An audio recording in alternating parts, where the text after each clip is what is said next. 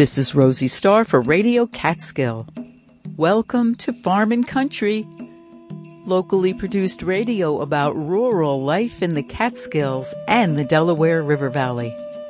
On today's show, Keith Hubbard's Star Talk report reminds us to turn our clocks forward for daylight saving time. Then we say hello to Laura Silverman from the Outside Institute at her new space in Callicoon, New York.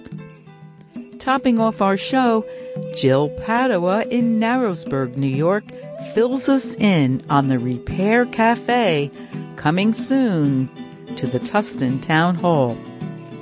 All of that coming up on today's Farm and Country, but first, news headlines from NPR.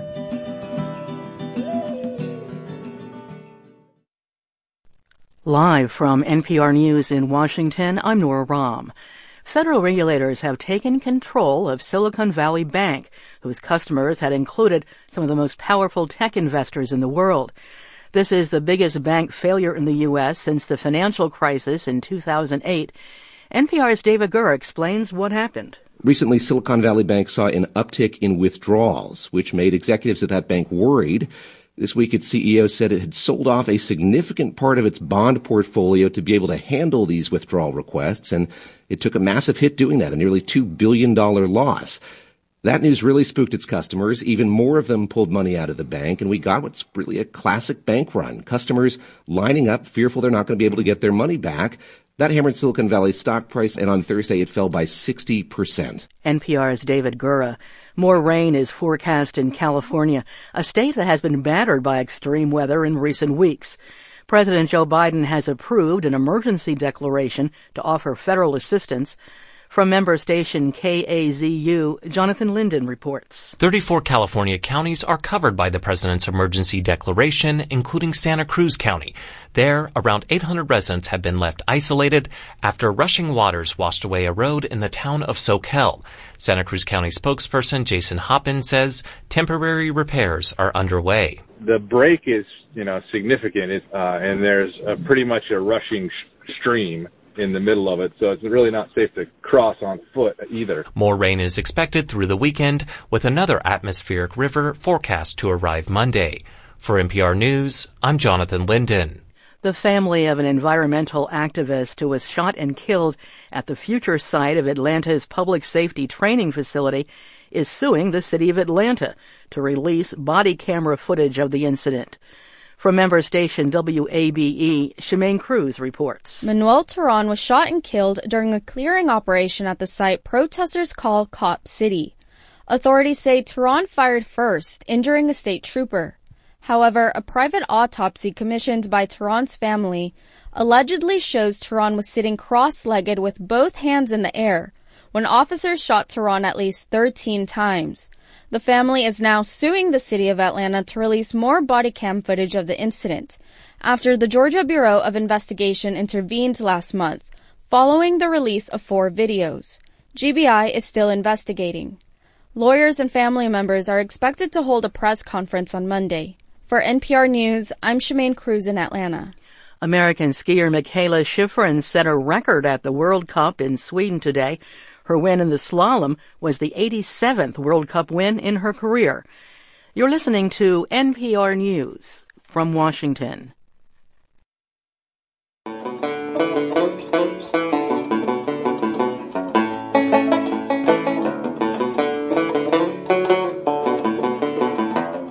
This is Rosie Starr. Welcome back to Farm and Country. Coming up on today's show, we say hello to Laura Silverman from the Outside Institute and her new space in Callicoon. And we visit with Jill Padua in Narrowsburg, who fills us in on the Repair Cafe coming soon to the Tusten Town Hall. But first, here is Keith Hubbard with this week's Star Talk report. Thank you for joining us on Radio Catskill for this week's locally produced Farm and Country.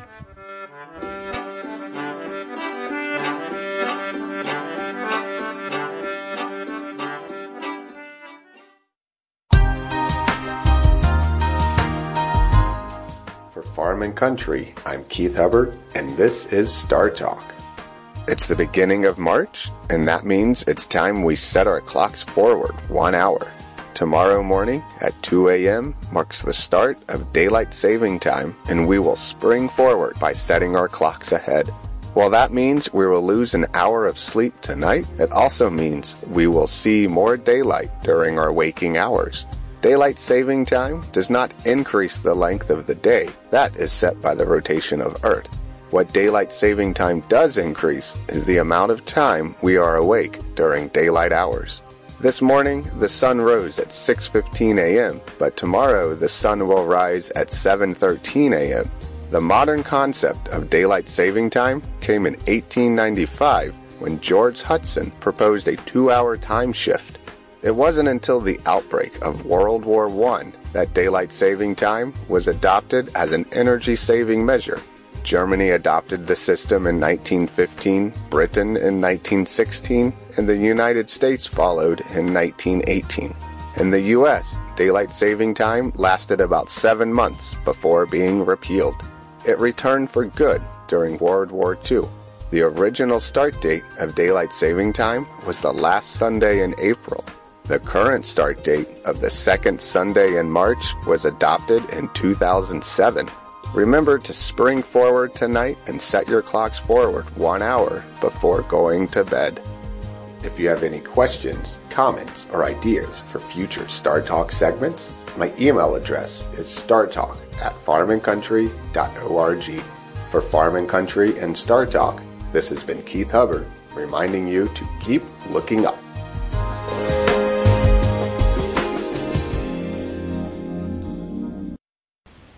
This is Rosie Starr in Callicoon.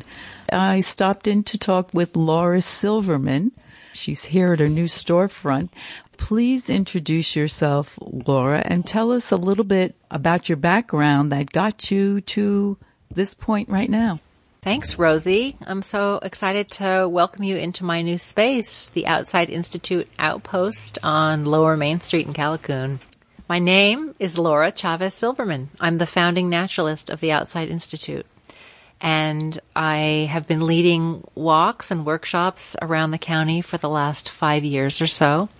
And it's been a dream of mine to have a space like this, a main street space accessible to all where I could hold classes and workshops indoors all year round. Of course, I'll continue to work on the mission of the Outside Institute, which is to connect people to the healing and transformative powers of nature. And primarily I like to do that outside, but sometimes we bring the outside in and it's a great opportunity now to be able to invite other teachers as well to hold classes and workshops on topics like natural dyeing, beekeeping, all manner of subjects related to nature and that's what I'm most passionate about. I also have a little retail shop here where I've curated a selection of items that I think are essential for naturalists, whether that's a hand lens to help you see the details of a fungus or plant up close. I have a wonderful apothecary section some culinary products that I make, like a wild mushroom salt. Uh, lots of things are based on things that are foraged in the wild in these parts. I'm sitting in front of a little bookshelf. What is this little library here? Yes, well, this was an opportunity for me to bring all of my nature related books, which I've been collecting for many years, lots of field guides, plant and tree identification books, books on mushrooms, uh, books on herbalism, books on the spiritual healing aspects of the natural world, and I wanted to make this available to the public. So I have a little area here that's available by appointment. People can come reserve a half hour or an hour to come sit and use the books in whatever way they want. I even have a little shelf of children's books and I really want this to be a place for the community that is yet another way to help people connect to the healing and transformative powers of nature, my mission. And you're very inclusive in your mission. Talk a little bit about that inclusivity for the community. It's always been my dream that together we would change the world. And I think that happens one person at a time and that all people have not only a, a responsibility, but a birthright to be connected to this land that we live on. And so, yeah, I try to invite all ages and all abilities and the Outside Institute even has produced three regional field guides focusing on local flora, fauna, and fungi. And we created those to be more accessible to beginners or budding naturalists by offering less Latin, less botanical jargon, and just more straightforward, more accessible language, and also information about things that field guides don't normally include, like cultural significance, folklore, culinary usage, edibility of plants and fungi. And I think that this is yet another way that people can really feel close and part of nature. It's very cozy in here. The colors that you've chosen for the wall and, and the floor, it's very woodland like, very rustic. How is this space helping complement your mission? I love that you noticed the colors. And funnily enough, the green wall paint was called Turtle and the gray floor color was called Bark. So those did feel like very resonant colors. But this, the aesthetic that I like, this is what my house feels like too. I like a lot of organic elements and there's been a lot written about biophilic design. You know, people just feel better when they're around natural materials and even looking at a landscape painting is healing. You know, as much as I like people to be outside, I think there's also an opportunity to discover and connect with nature in a space like this. Close by here, right down the block, there is an opportunity to be outside. Talk about this uh, open space that's right in our neighborhood here. Residents of Callicoon are probably familiar. There's like a 50 some acre parcel of land at the end of Main Street. It has some river frontage and it was purchased within the last few years by a nonprofit organization that I believe is working with the town to make this accessible to the public. And I hope that we're going to have access to that and be able to lead our guided nature walks there. We've known each other for a while. You used to produce a segment for Farm and Country. It was recipes. Lots of our listeners know you for what's cooking. When folks are walking in today, you immediately ask, would you like a sip of pine tea? Are you willing to share your little recipe of what's in this tea? It's quite tasty.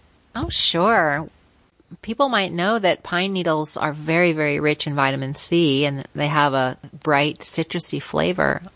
And so I simmer the chopped up needles of the pine tree. You can also use spruce and even hemlock tree needles. They're all rich in vitamin C and I don't boil it hard in water. I just simmer it because the needles are full of lots of tannins, so you don't want it to get too bitter.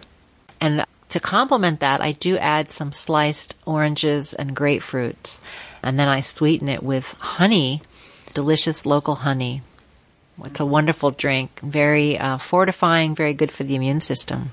As I walk around the space this morning, I was noticing all the artwork on the wall. There's lots of local artists. There's images, very organic. We have animals, prints over here. There's pottery made from mushrooms. How do you choose to source all of this? Some of the framed illustrations that are on the wall here are the original ink drawings by the Oaxacan artists that we commissioned to illustrate our fall winter field guide. And then other pieces are just things that I've collected in different places. I do feature lots of things from local people. I have locally dyed garments upcycled from Fisher Cat fiber. I have some beautiful hand felted uh, upcycled sweaters from the very talented Utah Ames. I have some ceramic mushrooms. I've got an artist conch that has an original drawing from Lori Nelson, who's a wonderful artist friend that lives in Livingston Manor. It's just whatever tickles my fancy. And you have a real interesting cabinet here, a look but don't touch curio. What's in here? I see animal bones. Talk a little bit about that. Oh, well, over the years, I've found so many treasures on my walks in the woods, and I wanted to be able to share them with people. I'm sure when we have classes and workshops here, that will be for show and tell as well. It's a glass front cabinet, so you can see through. I have birds' nests and all kinds of animal skulls and some snake skins and different intriguing seed pods. And I think I even have some dried cicadas, a tiny little snapping turtle that somebody gifted me, and a mystery bone that was found. Somebody posted on the UDC email chain asking for help identifying what turned out to be part of an intercostal bone from a turtle's carapace. How did you figure that out? Well, I have found some remnants of a turtle's carcass before, so I recognized the shape of one of the bones. And also, when turtle bones break down, they have a very particular way of almost fringing at the edges. That was familiar. Is there anything else you'd like to add to this conversation? What are your aspirations now? How do you feel? You, you're a woman that has knowledge and guidance from other strong, accomplished women in your life. You're at an age where you're approaching another endeavor. How do you feel about where you are right now? I feel very excited. I get so much energy from the people in this community who engage with the Outside Institute and who support me personally. I have wonderful female friends, many artist friends that live in this community, and a lot of people that share my passion for being in nature and for the wonderful healing qualities that it offers us. And diving deeper into this work is so exciting for me. And also the opportunity to collaborate with other teachers here at the Outside Institute is super exciting. You know, getting older, they say it's not for sissies, but it really has a lot of benefits. You know, you're able to ideally hone in on how it is you want to spend your time. Every moment feels very precious your presence will grace the atmosphere in the community and everyone is wishing you such goodness and luck.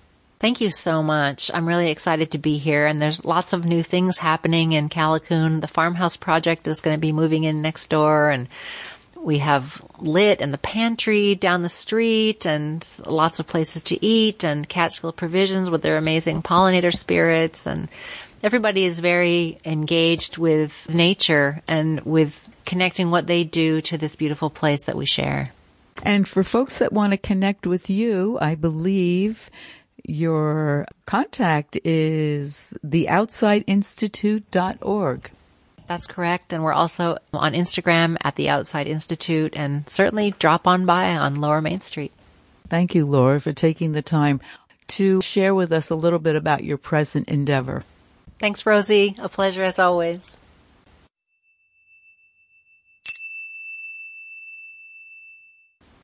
Toss it away? No way. Here is Jill Padua who offers us an opportunity to think globally by acting locally. I'm Jill Padua. I live in Narrowsburg. I've been in my house for 37 years down on Kirk's Road. I've been involved in the town forever with multiple businesses, but my focus is the environment. I'm very environmentally conscious. And so the Repair Cafe is something right up my alley.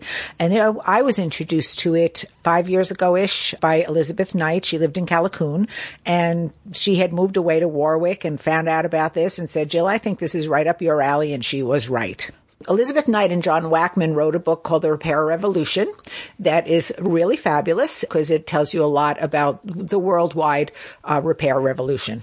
So I am local, so I know a lot of people and This is a completely volunteer organization. We live in such a throwaway world that we really promote people bringing in their beloved items to come in and hopefully get them fixed. No guarantees, but we try. We have a great team of volunteers, generally a dozen or so, doing mechanical, electrical, woodworking, sewing, knitting. You know, you think if you have a favorite sweater that has a hole, they can fix it. Now, you know, many sweaters come with a little spool of the thread that, or the wool that's in the sweater. If you have that, bring it because then it'll be a perfect match. We can't guarantee those perfect matches otherwise. We have a jeweler. We have Star doing plant and gardening advice. We have crochet, knitting, bicycles sometimes. I don't know that we'll have that this time. Our main person is on vacation. So it does switch up. We ask you to bring just two items at each cafe because there can be a lot of people. There are over 40 repair cafes right here in the Hudson Valley. We are considered part of the Hudson Valley group. The newest repair cafe is in Hurleyville to much success. And so it's a growing consciousness and we want to keep it going. So our next repair cafe is Saturday, March 18th from 11 to 3. It is at the Tusten Town Hall underneath the Tusten Theater you come in, you check in, you register, you read the rules, and we assign you to a repair coach. We do like, and it is suggested that you sit with them and learn how it's done. Maybe you have this problem in the, in the future and you'll know how to fix it the next time. There's so much stuff thrown away all the time and it's just so unnecessary. And over 50,000 items a month are repaired at these cafes and it's been going on for 15 years ish. So it was started in the Netherlands and there's almost 2,000 of them in the Netherlands. And you know how small the Netherlands are. So they are really on top of it. We'd like to see more of them around here. As I said, Hudson Valley has uh, over 40 and that goes right up to the Albany area. Pennsylvania, however, has one. If you're not in this area for the Tusten Repair Cafe, you can go online to repaircafe.org. You can see where they are worldwide. You can start your own. It's not hard, especially if you're local and you know people that can do things. I have such wonderful volunteers. I cannot thank them enough that come out every time as long as they're available, of course. We feed our folks because they're there during lunchtime. It's 11 to 3. They all also love it. It's a community spirit. Neighbors helping neighbors it's a win-win situation. It's going to be lunchtime. If folks come in at noon, are there th- items to purchase? We'll ask for donation. There will be some food. I don't know what it'll be this time yet, but there'll be some food. I think Pastor Phyllis is going to make some soup. We'll have some things. So if somebody's hungry, we always have coffee and we'll put out a donation bucket for that. We do, of course, ask for donations. We have to make signage, advertise, etc. So donations are always welcome. We do ask also that if you bring an item in that needs something particular, such as a zipper, need size, color, you need to please bring it because while our repair coaches can fix anything, they have the skills, but they don't always have the particular piece that they need. A particular lamp pull that you might like, you know, those kind of things. They're happy to fix things, but we're not a store. If someone brings in a vacuum cleaner, what would you suggest about that? So electrical, mechanical, think vacuum cleaners, think toasters, think old stereos, lamps, lights, chairs to a box of something that somebody made for you and it's broken. Bring it in. I brought in an earring tree that Niall Barrett made years ago here in Narrowsburg and I've loved it and it's delicate and it broke and they fixed it and it's back to being used again regularly. I'm so grateful for that. How about toys? You know, if it's mechanical, they can fix it. Absolutely. Bring in anything. You know, you have to be able to carry it in and carry it out. No washing machines, you know, we're, not appliance people, but small appliances, absolutely, but not microwaves. No microwaves, nothing called smart, and nothing using gas. Those are the three rules we don't have a knife person right now, but we certainly would like to have somebody. So if you know of anybody that can do knife sharpening, that would be great. We generally have a gentleman who works on bicycles, tune-ups and such. He also works on stringed instruments. And so he double duties when he's there. He won't be here this time, unfortunately. I have reached out to somebody I know that does bicycles as well. I'm waiting to hear back from them for this next one. And yeah, bicycles, pretty much anything you can think of that somebody could possibly fix that you can't, give it a shot. You mentioned no smart technology. That excludes phones and computers. Well, we have not heard from our computer person this time yet. There are some things that they can fix, or oftentimes it's teaching you how to do something. What inspires you to do this activity, and how do you think it benefits our community? Well, it is a throwaway society. We're saving things from going into the landfills because too much goes into the landfills anyway of all sorts. And I could go on to a whole other subject about that.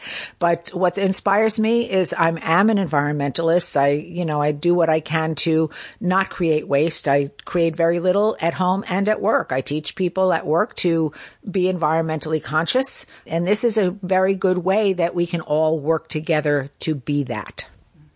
I have a teddy bear. Should I bring it? Bring it on. Yeah. If Susie is there, she might do some hand sewing on stuffed animals as well.